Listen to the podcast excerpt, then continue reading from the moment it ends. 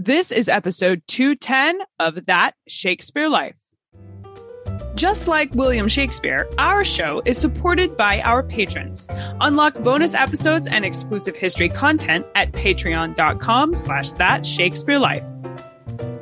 It all stems from originally a letter that he wrote in July, I believe, of 1610 that was written to a lady, unidentified. And it was an account of everything that happened, including the wreck. And more importantly, it, it got back to London, caused a sensation. And then just a few months later, the Tempest uh, was was performed for, for King James in the banqueting hall in November.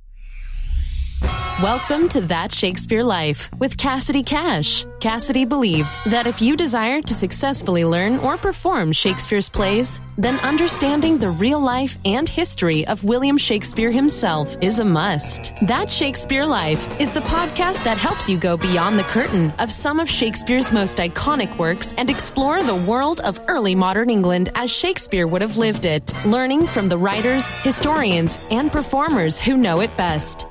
And now, here's Cassidy. On June 2nd, 1609, a ship named the Sea Venture set sail for Jamestown, Virginia. On the way, the ship was blown off course by a horrible hurricane. The storm badly damaged the ship, and all hands on board fought off the rising water until the ship ran aground on the island of Bermuda. After salvaging parts of the Sea Venture to build another ship, the stranded group set sail again for Jamestown, arriving in Virginia on May 10th, 1610. News of the shipwreck and tales of the castaways traveled back to England, due in no small part to a publication by one Sea Venture traveler, William Strachey, who wrote dramatic tales about the adventure, including one incident in Bermuda involving an indentured servant named Stephen Hopkins, who was accused of mutiny and narrowly escaped death. Stephen Hopkins not only survived the Sea Venture hurricane, but would travel 11 years later on the Mayflower as both a guide and the father to Oceanus, the only child born on the Mayflower while it was at sea. The dramatic life of Stephen Hopkins seems to have inspired our favorite dramatist, William Shakespeare, for his play, The Tempest, and specifically the character of Stephano, which came to life in Shakespeare's performance just one year after the cast and crew of the Sea Venture landed in Jamestown. Our guest this week, Andrew Buckley, is descended directly from Stephen Hopkins and has just completed a documentary film on his life. Andrew joins us today to share the story of Stephen Hopkins and walk us through the evidence that suggests Shakespeare's character of Stephano might have been inspired by the real life of Stephen Hopkins. Andrew Giles Buckley, creator and host of the public media series Hit and Run History, is a historical novelist, commercial fisherman, travel book author, opinion journalist, and world class storyteller. Andrew is a two time Emmy nominated producer, founder of Hit and Run History in 2008. In their latest film, Stephano, the true story of Shakespeare's shipwreck, Andrew and his crew are hot on the trail of Stephen Hopkins, a Virginia bound castaway who found his way not only onto the decks of the Mayflower a decade later, but immortalized on stage as the drunken Stephano in Shakespeare's final play, The Tempest. Stephano premiered on Rhode Island PBS in 2021, followed by stations from Washington, D.C. to Los Angeles. Learn about broadcast, screenings, and video on demand opportunities to watch the film at hitandrunhistory.com. Hello, Andrew. Welcome to the show. Thank you. Thank you for having me. This is, uh, I'm really excited. William Strachey, himself a poet and playwright, was on board the Sea Venture with Stephen Hopkins. Afterwards, Strachey published his account of his time on the Sea Venture. He called it a true repertory, a most dreadful tempest, the manifold deaths whereof are here to the life described. Andrew, I want to ask about what year this was published and whether it was a popular publication, or I guess more poignantly, whether any of the survivors of the Sea Venture voyage made it back to London to tell their stories in person. I'm trying to make the connection here between how the story of the Sea Venture and Stephen Hopkins' story might have circulated around where Shakespeare could have heard it. Right. Well, you know, if, if we look at simply publication history and such, you know, his account of this didn't get published until 1625 when he had a, a you know nearly 15 years to uh, to punch it up, and he died in 1623. So it was it was posthumous as well. But the the more important thing is that account of the wreck was part of a larger narrative that he put together about going to Virginia and such. However, the, it all stems from originally a letter that he wrote in July, I believe, of 1610 that was written to a lady, unidentified. And it was an account of everything that happened, including the wreck. And more importantly, it, it got back to London, caused a sensation because there was this miraculous rescue, so to speak, a self rescue by the uh, people aboard the Sea Venture who were thought lost. And this wasn't just a ship that was, you know, just another ship going to Jamestown. This was the flagship of a fleet that was going to relieve the colony. And when it was lost, all the important people for the colony were also considered lost. And when they then rescued themselves by building two vessels on Bermuda and going to uh, uh, going to Virginia, and word got back to London, that was considered a miracle. The Virginia company that was looking, that was in great financial straits at the time, used as a marketing gimmick really to say, God has determined that England should prevail and have a North American colony. And so it, it really turned things around. For a piece of propaganda, it was great, but it was seen as providential. And then just a few months later, the Tempest was performed for, King James in the banqueting hall in November. So it was it was really quite a thing that happened. One of the reasons scholars suggest Shakespeare may have been influenced by the story of the Sea Venture when he wrote The Tempest are due to some of the striking parallels between Strachey's version of the event and Shakespeare's play. For example, in the play, after the storm tosses the ship, there's a general upheaval of roles on the ship where a great equality descends among the crew as everyone with able hands is called upon to try and save both the ship and the lives of those on board. Andrew, did this situation where nobles are being told off by the ship's crew or the nobles themselves stepping up to do the work of the crew on the ship, was this the actual situation for the Sea Venture there when after the hurricane had subsided? The Strachey's account is extremely dramatic. Uh, should I say cinematic? It was a really great account of what a hurricane was like. And a lot of people didn't have experience with tropical hurricanes in Northern Europe, even the sailors themselves. Following that, the fleet of uh, ships was scattered. And even though the storm itself subsided, what they found during the storm is that there was a great leak that had occurred in the ship. Five feet of water was found in the hold the day after the uh, storm struck. And they started to pump, manning the pumps in three different places on board the ship 24 hours a day. And after a number of days, they had nine feet of water in the hold. They could not catch up with it. But more importantly, the lieutenant governor or the acting governor at the time, Gates, broke the company of people, 140 men, up between those three pumps on board the ship and, and creating buck brigades. And every man, regardless of position, was set to work those pumps one hour at a time, one hour rest, one hour on, off, on, off for days. They said three days, four nights of just constant pumping and they could not keep, keep up with it. They, they knew they were going to sink in the middle of the Atlantic Ocean. You know, there was no relief. There were no other vessels. They couldn't see the rest of the fleet. It was said hands that never had never known work were set to set to work. So so society that that rigid class structure that existed, especially at the time in England, completely broke down because you know, it was either that or uh, we were all going to sink. Well, they're all going to sink anyway, but they were just kind of pr- waiting for something to happen you know, and you see that in the opening scene of the Tempest, where the you know sailors are saying to the nobles, you know, get out of my way. Basically, we're we're trying to run the ship. The nobles are kind of offended by it, but the fact is, if you don't let the people do what they're supposed to do, we're all going to die. Once the passengers and crew find themselves stranded in Bermuda, decisions have to be made about how to continue onwards to Jamestown. During this process, Stephen Hopkins input about the lieutenant governor, Sir Thomas Gates, lands him on charges of mutiny. Andrew, why was Stephen Hopkins accused of mutiny, and does he face punishment for speaking out against Gates? Well, yeah, and and and here's the thing: there had been a bit of a division that became apparent once they sighted Bermuda and were able to find their way to, sh- to shore, getting the ship wedged into this uh, uh, coral reef and be able to evacuate everybody off of the ship. Now, Bermuda was completely unpopulated. In fact, it, it was it was considered it was the Isle of Devils. It was not a place where any ship wanted to go because the reefs around it would just tear your ship apart. The only people that had ever been there were shipwrecked Spanish sailors, but there was nobody there. It was a desert island. They get ashore there and they realize that, you know, the Isle of Devils is actually a completely wonderful place with uh, pigs that had been left there, set ashore by the Spanish, just in case other shipwrecked sailors were there. So they, they had these uh, you know, pig, wild pigs that were there, sea turtles, birds and birds' eggs, and all sorts of things, and palm tree, uh, palm tree hearts. They, they were cutting down trees and you know eating the palm tree hearts and such. And it was really a paradise, a tropical paradise that they had crashed onto. Coming from England, where everybody was leaving because it was not a great place to be. It was it was considered overpopulated, and so these people were heading to Jamestown, where it was known to have a high mortality rate due to disease and conflict with the uh, native of Virginia.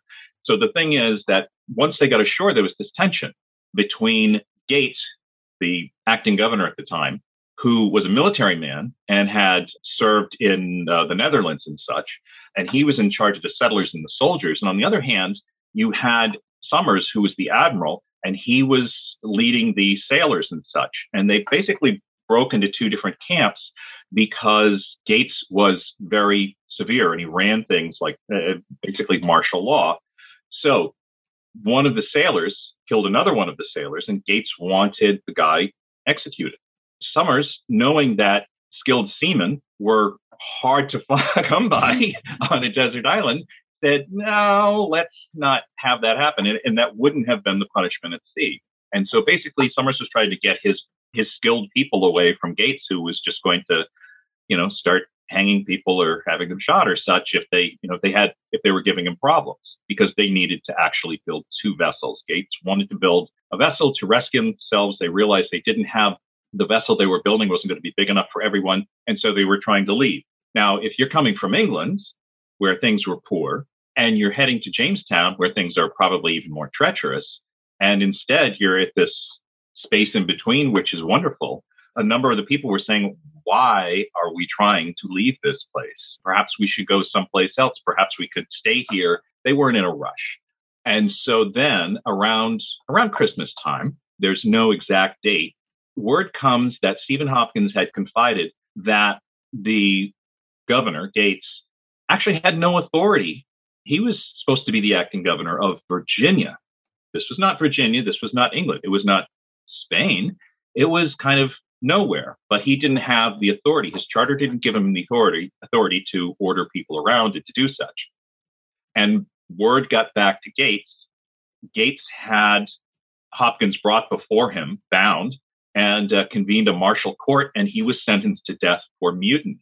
And he begged Hopkins begged, begged for his life to say, you know, he had, you know, a wife and, and children at home, and if he was executed, that was pretty much a, a death sentence for the widow and the orphans back home as well. And then there was the intervention by Captain Newport and Strachey to be able to say, no, we should not, you know, perhaps you should spare his life. And so Gates decided to listen to the better sort and spare Hopkins his life. And from then on, there was no more word about, you know, Hopkins creating any trouble. There were there were other problems, people causing problems and such, some running away, some challenging the authority of Gates. But uh, Hopkins didn't give any problem after that. And the thing is that he himself, he had been picked on board to be the assistant to the minister, Reverend Buck.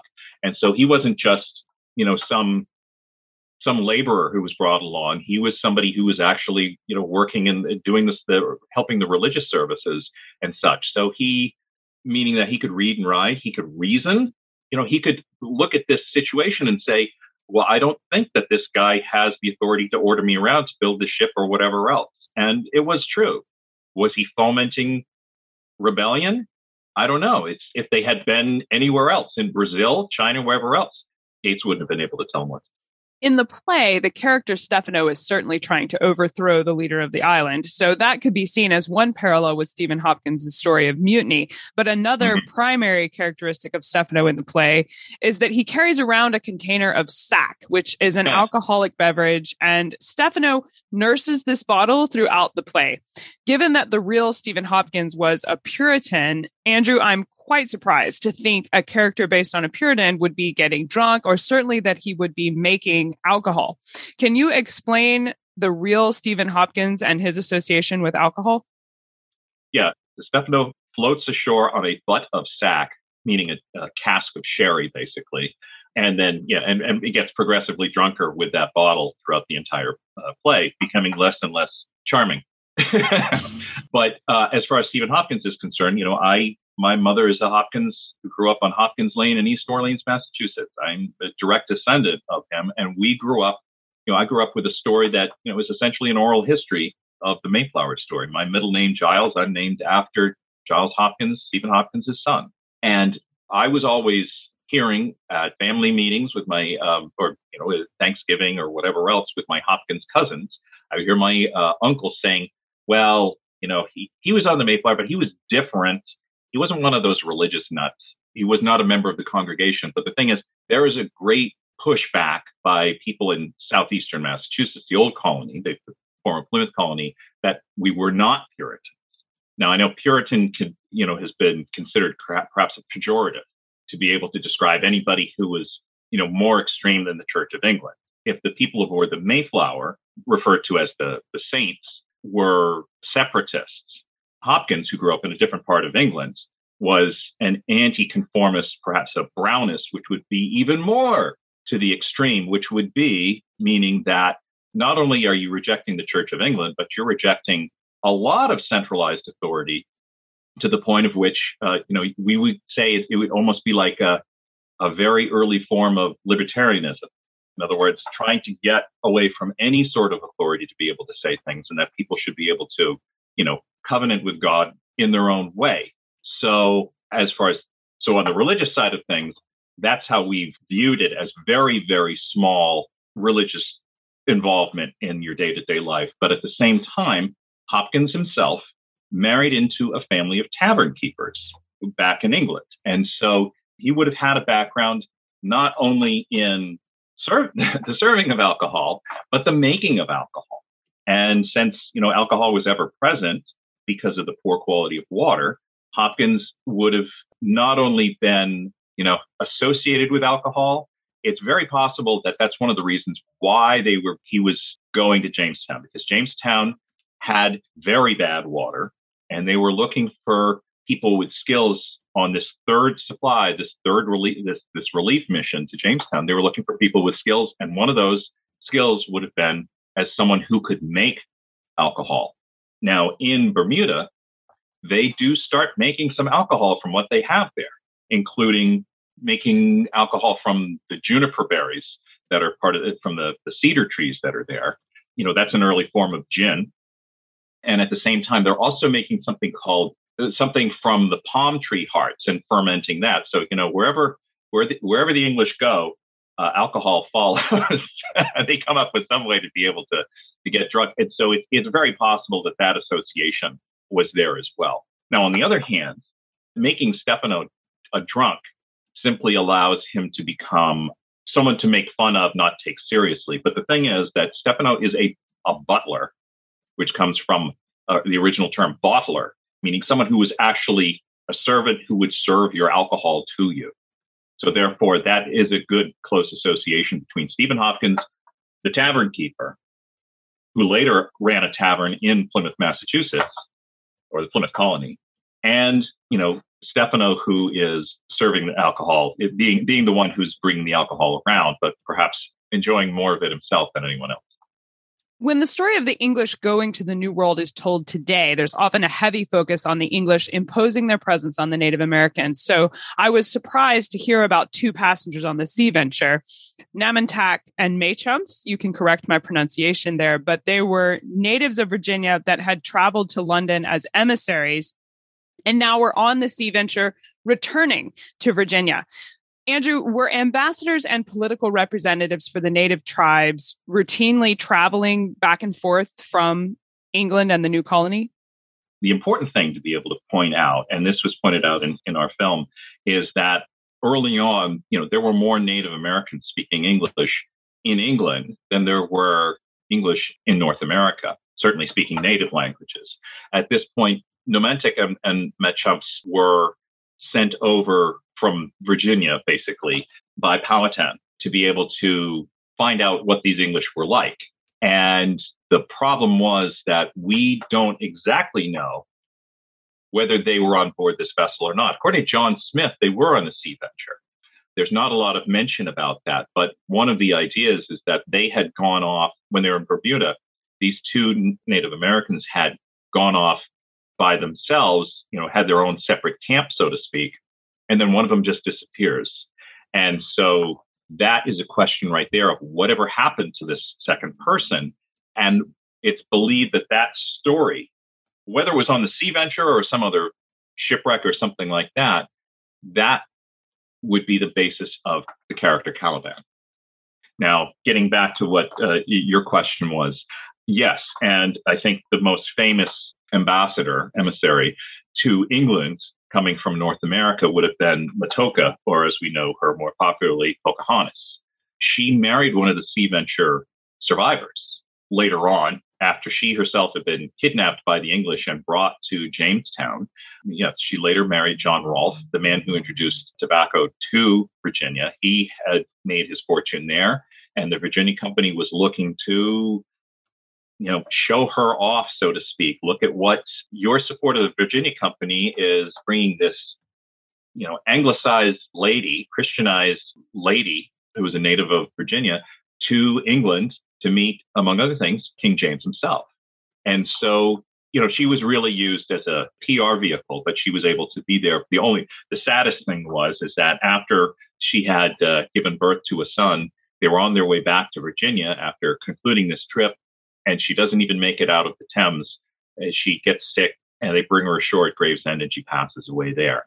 The interesting thing bringing this back to Stephen Hopkins, though, is that it was very likely that he was on board the same vessel that Pocahontas was on when she went to Virginia, uh, went from Virginia to England in the first place. He was returning home at the time. And so, and he was in London at the same time as well. So the question becomes, you know, who was at Pocahontas's funeral in Gravesend? It's very possible that Stephen Hopkins was there. God knows that would make an interesting story to find out who was present at her burial. When we see the character of Stephano being friends with Caliban, a native, is this friendship a reflection of Stephen Hopkins's life as well? Did Stephen Hopkins operate as an ambassador to the native tribes? Was that his role on the sea venture or a reason why he ended up again on the Mayflower later? I'm, I'm wondering why he did so much traveling back and forth. What was he accomplishing? Yeah, it, it is interesting because we notice that art is imitates life, imitates art in this particular case. Because at first, Hopkins is going over, he's leaving his family behind, and he's doing what what, what people were doing, going to Jamestown, seeing they could find a better life for their family because of the changing in agriculture and such, and changing fortunes for for farmers in England at the time. You know, he was looking at things and be able to say, well, he's you know, let's see what's happening in Jamestown. I'll make, I'll do my seven years basically indentured to the company and see what's possible. Maybe I could bring my family over or just, you know, make, make some sort of fortune in, in Jamestown. However, you know, he ends up the assistant to the minister, uh, gets into trouble in Bermuda. But the thing is, it's very possible once he's in Jamestown, he still continues on as assistant to the minister. You know, there was a nearly 90% mortality rate for a lot of those settlers and yet he survived. And, you know, we figure out that perhaps, you know, he was not toiling away in the fields, or else he probably would have gotten sick as well. So it's possible if he's the assistant to the minister at the time that Pocahontas is originally kidnapped and then brought to Jamestown and Christianized, it's possible that Hopkins had a role in that religious education, so to speak. He would have been present at her marriage to John Rolfe he could have been part of the company to bring when she went back to England as well.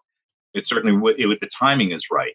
But then later on, a couple years later, he's in England and he's getting on board the Mayflower. He's one of the wealthiest men on board. He's got two servants along with his, uh, second wife, um, Elizabeth, who's uh, pregnant, and his kids but he's not a member of the same, as I said, this that the religious congregation that started the whole venture of the Mayflower in the first place. He's from a different part of England. He's got a different background, but it's very likely that he was recruited as a person who had expertise in North America and certainly with the Native Americans. And so, and they're headed to the mouth of the Hudson River, which was the northern extent of Virginia Company's charter. And so it, it was probably thought that he was their local expert, their local guide to be able to bring him along. And he served that purpose, in fact, in embassy uh, with Edward Winslow and uh, the Native American Squanto to go see Massasoit to confirm a treaty of friendship in the spring of 1621. So his skills were utilized early on so that they could survive that first rough year or first winter, especially. He continued to, uh, he later was running a tavern as well. It was also said, you know, my, I, I had heard this uh, in my family, and the, the records do show that, you know, when Native Americans came and stayed in Plymouth, they stayed at Stephen Hopkins' house. Now, you said he got on board the Mayflower with his pregnant wife. Is he the father of the baby that was born on the Mayflower? Oceanus, yes. And we know that Oceanus did not survive that first year. We don't know whether, we don't believe that, that there's no record of Oceanus passing away aboard ship, but we, uh, we know that beyond that, there's no childhood records of Oceanus and Plymouth after that. But the thing is that Hopkins seems to have been pretty prolific and, and his children seem to have been likewise. There seem to be many, many, many descendants of Stephen Hopkins. It's said that a million Americans can trace their descendancy, uh, trace their ancestry back to just him. I'll have to go check that out now. Now I want to go see if my ancestry intersects with Hopkins anywhere. Yeah, I wouldn't swear on a Bible over that, but I mean that that is the, the figure I've heard. And the thing is, if there were, if after the first winter half the um, Mayflower passengers died and there were only about 50 left, five of them were Hopkinses. That means that 10% of the colony was descended from him already. So, you know, extrapolate that over uh, 12, 13 generations of Americans. It certainly seems plausible to me. I, I'll take it. Now, yep. Shakespeare's play The Tempest was first performed in London on November 1st, 1611. Would right. any of the survivors of the Sea Venture voyage have been there at that time to possibly see this play performed? Right. And that, and yeah, that's what I was saying. And I believe I misspoke a little bit earlier is that Strachey himself arrived back in uh, in London, he would have gotten there in time. Not not that I think it'd be a stretch to say that he would have been invited to the banqueting hall to see that first performance, but it's possible that the Tempest was actually performed at Blackfriars before then. Strachey himself had been part owner of a boys' company that was at Blackfriars before um, Shakespeare himself had uh, uh, become part owner of, of Blackfriars. And so the thing is that it's very possible that Strachey saw a play, whether it's at Blackfriars or possibly, you know, at the banqueting hall with King James, was able to see a play that could have been very close to what he experienced. You could imagine that he would probably be really happy, probably really resentful that his words were being picked up and used for this uh, this this great play and, and, spectacle and such. You know, he did run in the same circles as, as Shakespeare, but he was not nearly as successful. But he would have certainly been he would have been around to be able to hear the buzz about it. He probably smiled through gritted teeth to see to see because especially the opening scene of the Tempest and uh, his account of the wreck are very close, very close. You can start extrapolating, you know, other things from there as far as the story is concerned, Stephen Hopkins and Miranda and, and all the rest. But it certainly would have been probably too, a little bit too close for comfort for him. Well, I know we would love to explore the life of Stephen Hopkins further, and especially all of these tendrils, these just tantalizing tendrils you've given us about him being a part owner at the Blackfriars before Shakespeare and getting to check out King James in the banqueting hall. I know we there's just so much more to explore. What are some of your favorite books or resources in addition to your wonderful documentary film that you've put together that we can use to learn more? Oh, well, it was important when we are making our film that we have a very strong presence representation by uh, Native Americans, and that's why a member of the Wampanoag tribe became part of our crew. This Land is Their Land is a great book about the Wampanoag tribe from here in, in southeastern New England before and after the Mayflower arrived. It certainly gives a great deal of background. At the same time, Here I Shall Die Ashore by Caleb Johnson was basically groundbreaking because prior to Caleb's work uh, uncovering the background of Stephen Hopkins in uh, Hampshire, it was thought that Stephen Hopkins actually came from a different part of England. Oh, fantastic. He fixed that. And so, and we were lucky to have Caleb along when we happened to be uh, filming in England at the time, and he's he's in the film itself.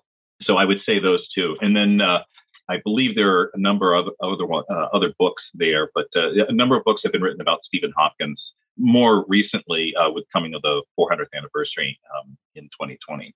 So, but I would say it was really important for us, especially for uh, Caleb's book and the, that one, "This Land Is Their Land" about the Wampanoag as well. And then, they, I mean, countless books on on Pocahontas and countless books, you know, about the about the Mayflower and such. But I would say those two were the, the strongest ones. We will link to these books as well as a few extras and the documentary from Andrew Buckley all about Stephen Hopkins and the relationship to Stephano and the Tempest in the show notes for today's episode. So make sure you go there to see those. Now, Andrew, we ask everyone this next question here at That Shakespeare Life, and that's what's the one book you would take with you on a deserted island? My friends in England tell me I'm supposed to allow you the complete works of Shakespeare and a copy of the Bible. So your choice would be in addition to those. Well, I have over the past couple of weeks been listening to many of your podcasts. So I have I have a very prepared answer. And it's the, what occurred to me the first time as soon as I heard the question, and it is unchanged. And that would be if someone said the complete works of Shakespeare, then I think it qualifies that you could have any collection of books. So therefore, I would pick Frank Herbert's Dune, all of them, all six books, because it's rich, it's enlightening. I think it would probably be very inspiring to get through a uh, a rugged habitat, and at the same time, since we don't know how long I would be there, I probably come up with uh, all sorts of other uh, glossaries about it and write one of my own that would be an excellent selection to keep you busy and, and never run out of things to read for sure. Hmm. So, what's next for you? What are you working on now that you're excited about? We've had such a good run with this documentary, both on uh, PBS stations across the country, uh, and uh, and I continue to do uh, events and screenings with Mayflower societies. And it seems that there are so many Shakespeare theaters that are putting on The Tempest this year, from the Globe, the American Shakespeare Center, the Folger is going to be doing it. Folger Shakespeare Library, uh, Chicago Shakespeare, Dallas Shakespeare. So I'm going to be looking to do live screenings and events there. But at the same time, I, this originally started off as a nonfiction book proposal, and that's what I'm working to conclude right now to be able to get to an agent. So basically, a companion book to this to be able to add a lot more detail. You know, basically this discussion in text form. You know, for every single spot that we stopped along the way for Stephen Hopkins going back and forth and back and forth across the Atlantic Ocean. That is fascinating. I'm thrilled to hear that your documentary is doing so well, and I can't wait to read the book because I know that the documentary was really exciting and eye opening. But just to get to dive into the just the details there of what all is behind that story will be fascinating. So, best wishes to you on getting that published. Andrew Buckley, thank you so much for being here this week taking us through the history of Stephen Hopkins and his relationship to Stephano in The Tempest. This is really an exciting conversation. Great. Thanks. I've really enjoyed this. As I mentioned earlier, the show notes for today's episode are where you can find more information on Andrew Buckley, as well as where to watch his documentary on Stephen Hopkins and his relationship to Stephano of Shakespeare's play. You'll also find links there to the books and resources we recommend you can use to learn more. Find all of these things at CassidyCash.com slash episode 210. That's CassidyCash.com slash EP 210.